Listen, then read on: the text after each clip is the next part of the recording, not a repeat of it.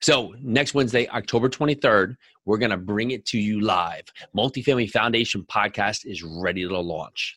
Imagine if you could not fail, if the foundation of your multifamily business had a blueprint that was built by the best. Well, this is what the Multifamily Foundation podcast gives you. We're going to bring you actionable content with tools to strengthen your multifamily business. From finding deals to raising money to asset management, we will give you a formula for success. Now, this comes with entrepreneurship, it comes with lifestyle, it comes with building yourself so you're ready to take down whether it's a four unit or a $25 million deal. We're going to bring you the resources to make that happen. Are you ready to build your foundation? If you are, listen in. Let's do this.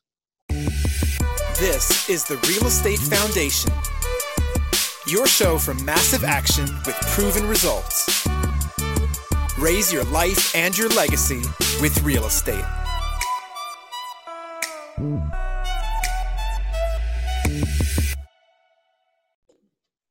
So before we dive into the show, we wanted to say thank you so much to all the listeners out there. It's always great to have you dive in with us on all these great topics we were to ha- able to have. And if you want to hear more about us, go to yarusiholdings.com. You can find everything about us from projects we're working on, more about our team members, how we break it up, and all the resources we offer. And if you want to invest, learn more about investing with us there. Also, make sure to check out our multifamily meetup if you're local here in New Jersey. We run the New Jersey Multifamily Investment Meetup, and it happens to be every second Tuesday of the month uh, here in North Central Jersey. So if you're in Pennsylvania, New Jersey, New York, make sure to check it out. And lastly, if you want to learn more about investing in apartment buildings, go to multifamilyfoundation.com. All right, check out the show. Well, hello again, and welcome to another edition of the Real Estate Foundation podcast here with Jason and Pili. Today it is Jason as Pili is out there tackling on deals, but we are super excited for today's program. We've been working for a while to have Ryan Enk on the show. Hey, Ryan, how you doing? Hey, thanks for having me. Uh, and you've got the perfect radio voice, by the way.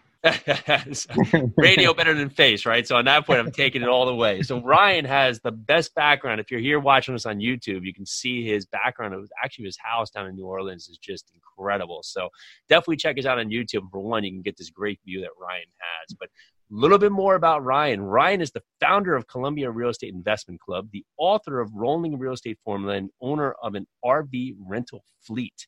He's also built $2 million indoor sports arenas in New Orleans uh, area. He started his investing journey as a corporate drone selling copiers at Iron, Icon Copy Solutions and left that job in 2007. And today he's helped over 100 people change their life dreams by earning passive income with real estate. And people come to Ryan because he's already helped multiple people reach six figures in passive income by teaching them how he still invests today. And he demonstrates how to invest your way out of debt, real estate investing strategies, how to pick a strategy that works for you, and the four principles of overcoming the fear mm-hmm. of investing. So, really awesome topics. Really appreciate you coming on the show today. And just let's start back then. There's a lot of people that are probably listening today that are saying, well, I'm here in this job that I'm not really feeling passionate about, that I'm not really excited about.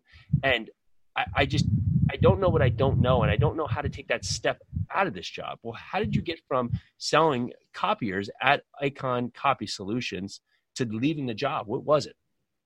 Yeah, well, I mean, it's it's it was actually a really really big gut check. I went from uh, teaching religion at a high school, and then uh, that was when my wife was pregnant for our first child, and Hurricane Katrina hit New Orleans, and so um, we were kind of, we were actually uh, you know homeless for a while. But the school where I was teaching was ten feet underwater. I started scrambling to find a job, and then I finally got this job selling copiers, which I don't know if you've ever seen that movie Office Space where they take the copier in the backfield and beat it with a baseball bat, you know. Incredible movie. Yeah. That's basically how people felt about me when I walked in the door unannounced to try to sell them a copier that I didn't even like, you know, and it was just it was it was the kind of job where I think a lot of your listeners might be able to relate where you wake up in the morning with anxiety, um, you're not fully focused on your family when you come home because you're worried about some sort of stress at work um, I was a sales rep, so I had quotas that I had to meet, and I actually just hated, you know, the, the whole process.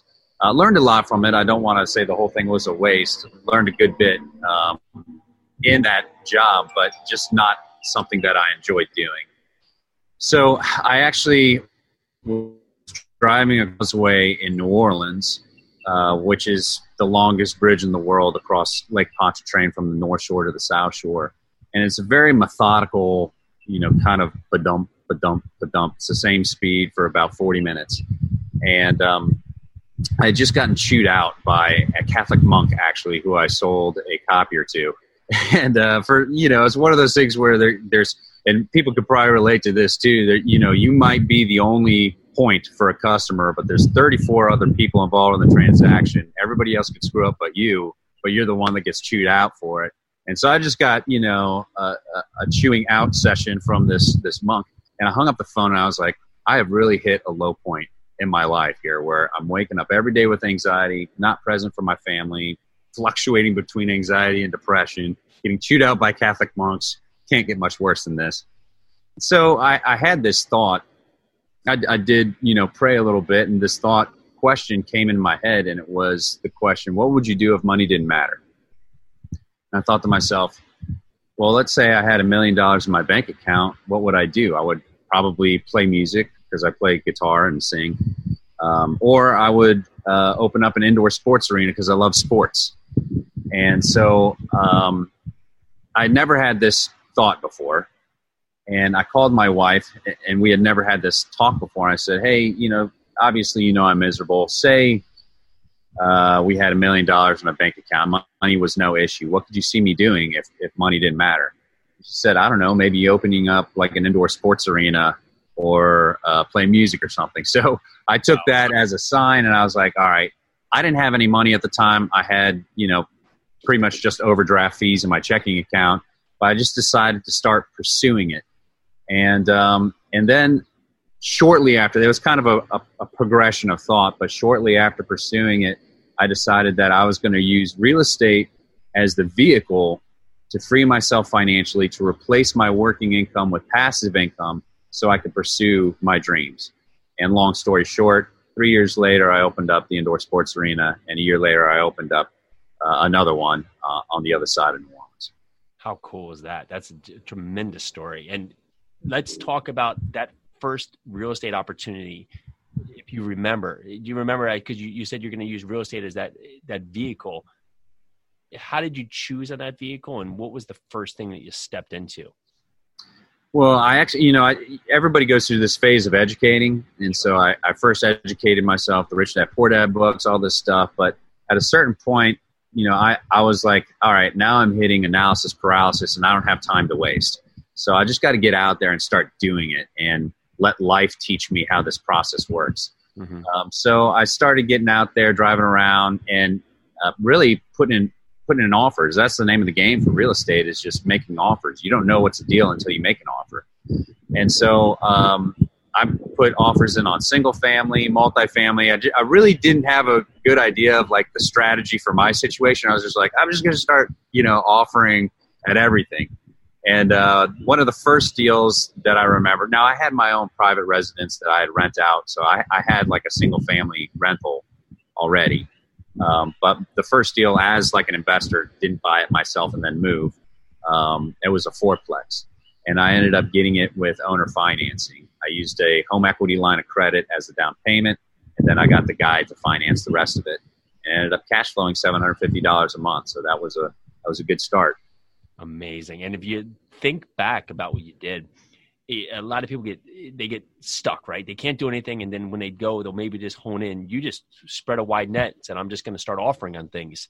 Yeah. Would you do that again? Because it seems like that that's a great way just to get after it, right? I mean, you don't know, you don't know, and sometimes that's what needs to happen. Because if you if you try and find to out everything, you never really get anywhere. Yeah. Well, I would I would definitely recommend um, getting a mentor to help you, but I would probably do that again, but maybe with the assistance of a mentor to nail down a strategy because I was swinging at so many different strategies until once one would stick that I think I wasted a lot of time doing that. If I had just like a narrowed laser focus uh, on what I should pursue with my specific situation, then uh, then I probably would have done better. But I sure to answer your question, I definitely recommend just getting out there and doing it because you will have success. Something will stick, yep. you know, somewhere. And uh, even if you have a mentor, the biggest problem that people with mentors have is that they don't actually do it. They don't actually, you know, uh, take action and go out and make offers. and you're coming off the point where you, you have Hurricane Katrina. It, it, sets you out of your home. You have this job that you hate, and it, it almost gave you the point right where you go out there and take action. What's the worst that could happen? And because sometimes people don't really have these points of down and downward, and they're they're so worried about the end of the world happening. But ultimately, if you start making offers, it's not like you're stuck having to take the deal if it ends up being a bad deal, or or they're not going to come take your dog if it's the wrong uh, real estate right. opportunity. You know, it's just you just get out there and take action. So kudos to you. I mean, that's incredible. Well, let's talk about the sports arena, right? Because I think another part playing in this is that you had a big why, right? You're going to go out there and and get this sports arena open. So tell me how that how that transcended. Like, how did that come about? Well, the first thing was um, I I basically was like, all right, I want to open up an indoor sports arena I have no idea how that business model works. I just know that I like sports, you know, and I want to be around it. It sounds like it'd be fun, you know. And I played indoor soccer up uh, up in the north in college, and uh, I, I felt like that turf, that little infield turf. I was like, this is awesome. You know, it'd be awesome to do this. But I had no idea if it was going to be profitable for my family or anything else like that. Sure. Um, so the first thing I did is, you know, I, I take a, a, page from, I don't know if it was Aristotle or Plato, who said, know that you don't know. Uh, maybe it was Socrates. I don't know. But uh, it was basically know that you don't know. And I was like, well, I don't know. So I went looking for a consultant and ended up hiring a consultant to help me get started. used, awesome. used credit cards to pay for it. Wow. Wow. That's yeah. incredible. And tell us, what was the focus when you got it open? Was it just all all in rec sports, or it, what, what, did you eventually do with it? Yeah, so it's it's actually a u- unique um, it's a unique model because everybody thinks that if you open up a sports arena, um, that you're going to have like the most competitive leagues, and that's what I was thinking. I was like, you know, I love competition, I love the trophies, um, but there's an 80-20 rule that applies in life with most things. You can really you can apply it with real estate, you can apply it with indoor sports arena, and that's that of 100% of your customers, the 20% who are the worst, if you focus on those, will push out the 80% opportunity. And so, what you really need to do is focus on your true customers. And, and again, that applies to real estate, it applies to all kinds of things. So, what I learned was my customer is not the competitive soccer football player because they think that I should pay them. They think that, uh, you know, the constant referee complaints, fights, you know, that sort of thing. My customer is the over 30 fat beer drinking guy that just wants to get out of the house once a week and have fun with his buddies. So that's incredible. That's yeah, incredible. that's how indoor arenas, uh, successful ones, run. How'd you how'd you do the metrics on that? Well, my consultant told me, and I didn't believe him because I just wanted to. I wanted to like have my own competitive league that I could compete in. But sure. quickly learned as a business owner, I'm like, I've got way too many headaches I'd rather the guy that pays me than the guy that wants me to pay him because he thinks he's a semi-pro or whatever. Yeah, you know. So oh, awesome. it was kind of a trial and error. So where did you go after this? Like let's let's fast forward to today because now you've taken this where where you're going from selling copiers to doing your first deal, getting a fourplex that's now cash flowing seven hundred dollars a month, to opening up a sports arena and just having huge success with that. Now today, uh, you, are doing a lot of different arenas in the real estate space. You have a book that's out. Tell us more about your journey. Yeah, so you know, really, how it accelerated for me with real estate is, you know, I kind of took it in phases, and I think a lot of people follow the same formula. And if you could follow this formula, there's really no reason to guess at it you know, I started out with little to no money. Um, and so I started wholesaling, you know, and I started looking for deals and things that I could do with no money. So creative financing, wholesaling. Uh, obviously, that first deal I got was creative financing, no money down. And I just kind of looked to be creative. I didn't have any money, so I was like, well, I've got some equity in my house. I've got decent credit, get some credit cards. I can muscle up, you know, some sort of down payment if the guy finances the rest. And then it just kind of exploded from there. I started putting my, you know, some of the deals on Facebook. And, uh, you know, it was actually amazing how many people were interested in real estate, but nobody really goes out there and does it. So I ended up finding some money partners. And so then I was able to buy houses in cash. And when I was at that point, I, I really started working the foreclosure sales. And when I would buy them at foreclosure, typically at 75% of the appraised value in all cash, I'd pay my investors off right away, because I would just refinance this house that I owned in all cash with the bank uh, on like an equity line of credit or something like that. And then with the property, I would use lease options. So instead of uh, selling the house and instead of just renting it out, I basically owner financed it to other people. So in that way, I get ten to sixty thousand dollars down plus monthly cash flow. And if they ended up buying the house from me three or four years from now, um, it was great. It made me feel good that I could help somebody become a homeowner again. And if they didn't, I get I got to keep that option payment and do it over again. So I really gained some wealth very fast doing that because I could buy house after house after house after house, leverage the equity with the banks, owner finance it to minimize my risks and increase the potential that I could make on the property. So I developed this large single family portfolio doing that strategy. And at that point, um, I had published, not in a braggadocious way, but published my success on Facebook and social media. My friends, my networks knew um, what I was able to do.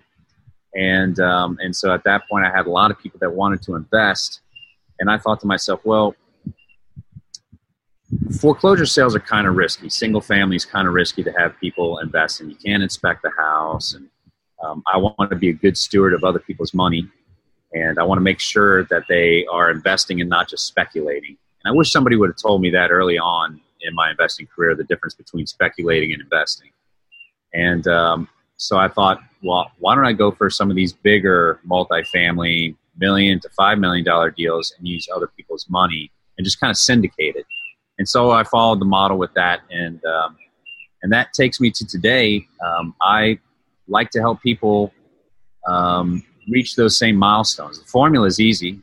I mean, it's well documented. It's out there. All you got to do is be a good follower of the formula. You don't have to make things up. Um, so I, I like to, you know, especially people who are in the same position that I was, that are in the grind and the rat race. Uh, they don't feel like they can be present for their family. Um, I feel like I get a lot of fulfillment. I still invest in property all the time, but I get a lot of fulfillment in helping people and mentoring people. And so, one of the things that I did, you, you, you mentioned the book, one of the things I did to help people get started, because a lot of people are in the same phase as me. You might be working this job and you're like, ah, I've got overdraft fees in my bank account. You don't really know how to leverage the kind of capital you have. So, I wrote this book called The Seven Day Real Estate Survival Blueprint How to Create $10,000 Out of Nothing in less than a month. And what the book shows you is it shows you two strategies. One is a sandwich lease option, and the other is wholesaling.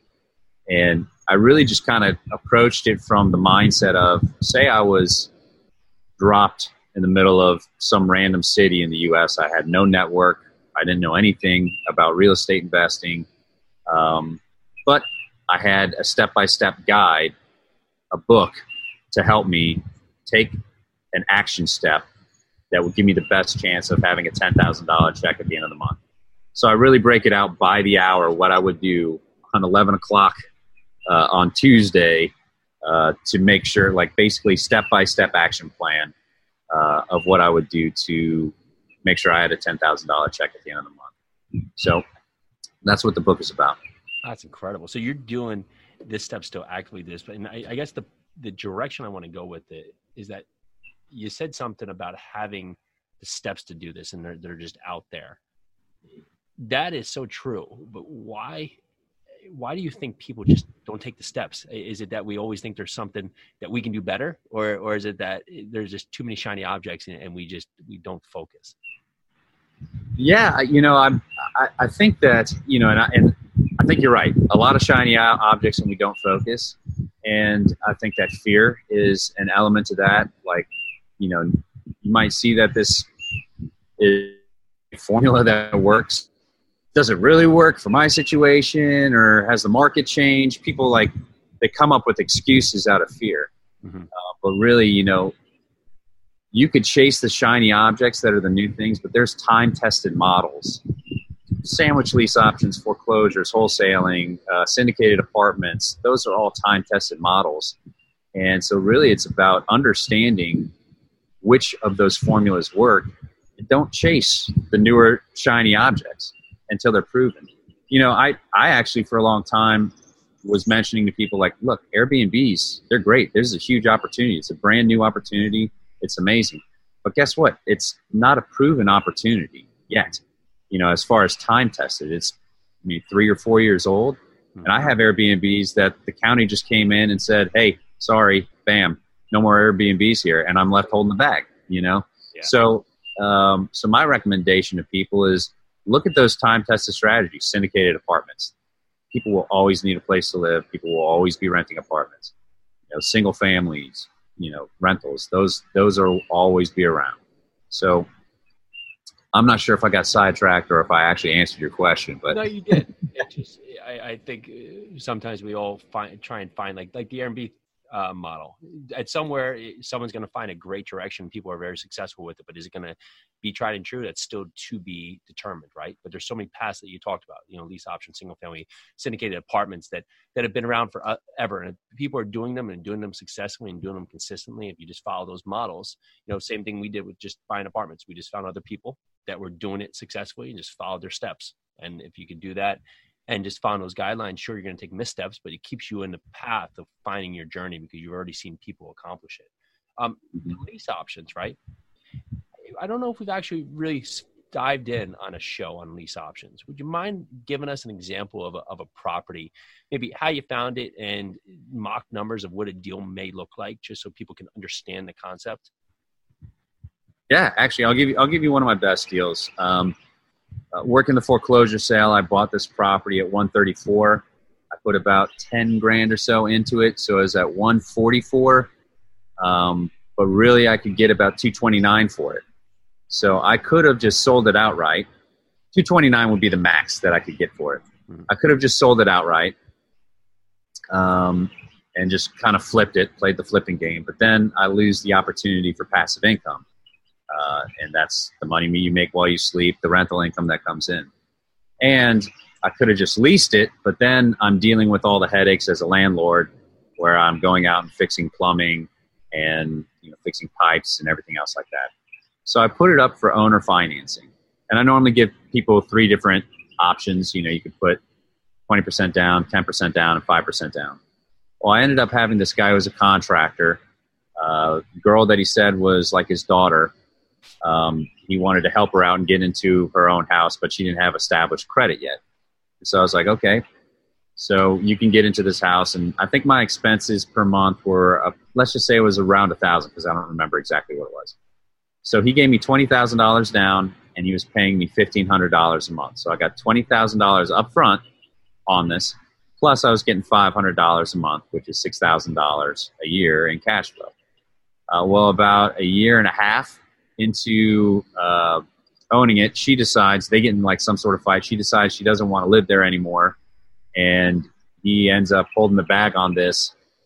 He, as a contractor, did a lot of work to the house. Probably put about twenty to thirty thousand dollars into it, and he tried to sell it for way more than what it was worth. So he, because with the lease options, you give them the ability to sell it. So it, there really is no hard eviction process. It's if somebody doesn't pay you, it's actually been way easier with my lease options than it has the regular rentals. If somebody doesn't pay you, just say, hey, look, by this contract, you have the ability to turn around and sell this. So your exit strategy isn't to, you know, um, just leave and lose your money, you know, because I don't want you to lose $20,000. Your exit strategy is to sell it. So he turned around and tried to sell it. Well, what happens? In a normal eviction, someone damages the property and they leave, right? Mhm. or they they leave their stuff and it's just like you know you got some cleanup and maintenance to do. Well he ended up fixing up the property and exiting the property so it was in pristine uh, condition. Well two months goes by he can't sell it at 260 what he put it on the market for and he says look i just got to stop the bleeding on this. I got to turn this back over to you. I just don't want this to hurt my credit. I said no problem. So i took the house back. So i did it again. Uh, new couple uh, they kind of both had you know, just gotten divorces and just got married, bringing a bunch of kids on together. They put thirty thousand dollars down.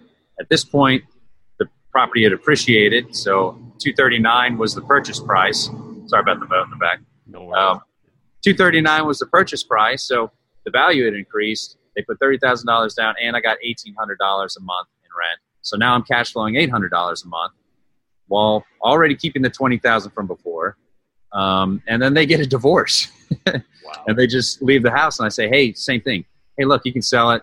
Look, we're just done with the house. We're done with each other. So essentially, in two years, I got a free fifty grand on this particular house, and then the last couple ended up buying it. They put forty thousand dollars down, and they were uh, their rent was two thousand a month, and it was the same purchase price, two hundred thirty nine thousand, and uh, ended up just making a ton of money on just that one house, turning it into a cash cow. And that's why I love the lease options because they're responsible for the house. Mhm. They've got skin in the game. AC breaks, they fix it. Plumbing breaks, they fix it. You know, they can put renovations as long as they confirm it with you.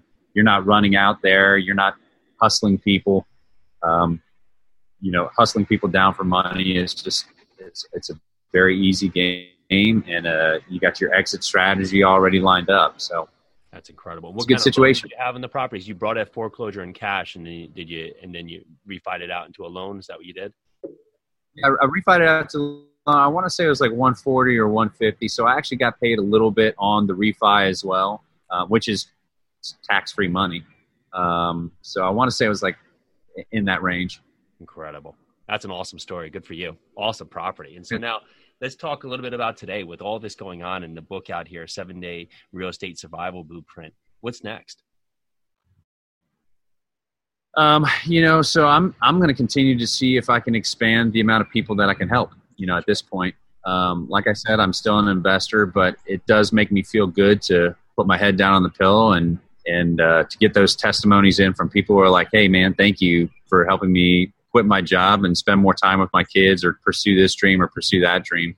So that's what you know. That's what I'm doing now. I'm, I do mentorship. I have a course. You know, I've got the book, and um, and at this point, it's just reaching as many people as possible. That's a lot of fun for me. I love it. I love it. And that, that probably leads us into, but what would you, your big why be for everything you're doing? So um, when I was when I was opening up the arena, uh, my consultant, first thing he did was send me back this questionnaire, and the questionnaire had this quote on it, and I thought it was going to be like a feasibility study, but it was all that internal work. You know what what drives you. Yeah. And uh, the the quote was from Albert Schweitzer, and it said, "This much I know: those of you have, who have uh, sought and found a way to serve will really be happy." And so that just kind of s- stood out to me. Like, you know, I, I thought I'd be happy if I just had a ton of money. You know, or I thought I'd be happy if I just didn't have to deal with these headaches headaches at work. Um, but really, you know, I've I've kind of made it my life's mission to find ways every day to serve other people at a higher level. And so that's that's kind of what internally drives me is is I, I want to be happy and I just figured out that being happy means serving other people. It's amazing. Amazing. Well, thank you so much for this. For listeners who are, and you, you'd be a great one to ask this question, right? So, so for listeners who, who today are just in your position, right? Or, or they're just trying to get off, off the curb or get off the couch and get started.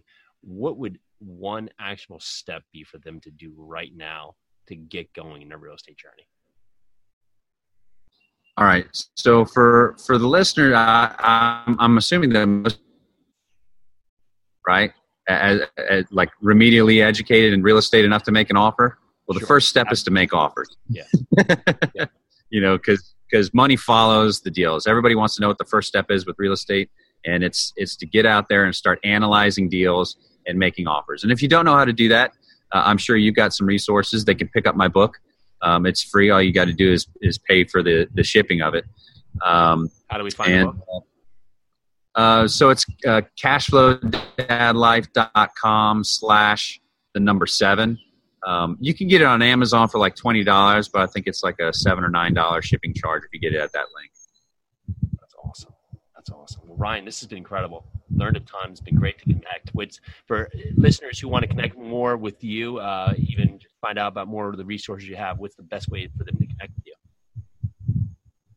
Uh, they can either either email me at support at cashflowdadlife.com or uh, if if they get the book, they're in the network and uh, and they can start connect with me.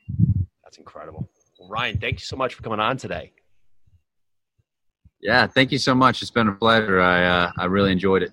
That's incredible. Well, Ryan, thank you so much. And to all the listeners out there, we really appreciate you checking us out. If you like what you hear today, please go to iTunes and give us a five star rating and review. Again, you can find us on YouTube as well, so you can see this sick background that Ryan has right in his backyard here.